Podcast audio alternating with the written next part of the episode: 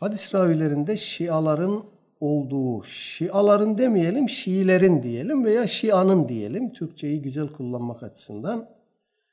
Ee, Şia'nın olduğu, bunların sika olarak değerlendirildiği ve bunların Şia'nın gulatlarından olduğu, bu da yanlış, gulatından olduğu olacak. İddia ediliyor. Bunun hakikati var mıdır? Hadis ravileri arasında sadece İmamiye'ye değil, diğer bid'at mezheplere mensup olanlar vardır. Bunlardan mutedil olanlardan İmam Bukhari de İmam Müslim de rivayette bulunmuştur. Diğer hadis uleması da rivayette bulunmuştur. Mutedil olanlarından. E, gulattan rivayette bulunmuşlar mıdır? Hayır. Bunu söylemek e, doğru olmaz.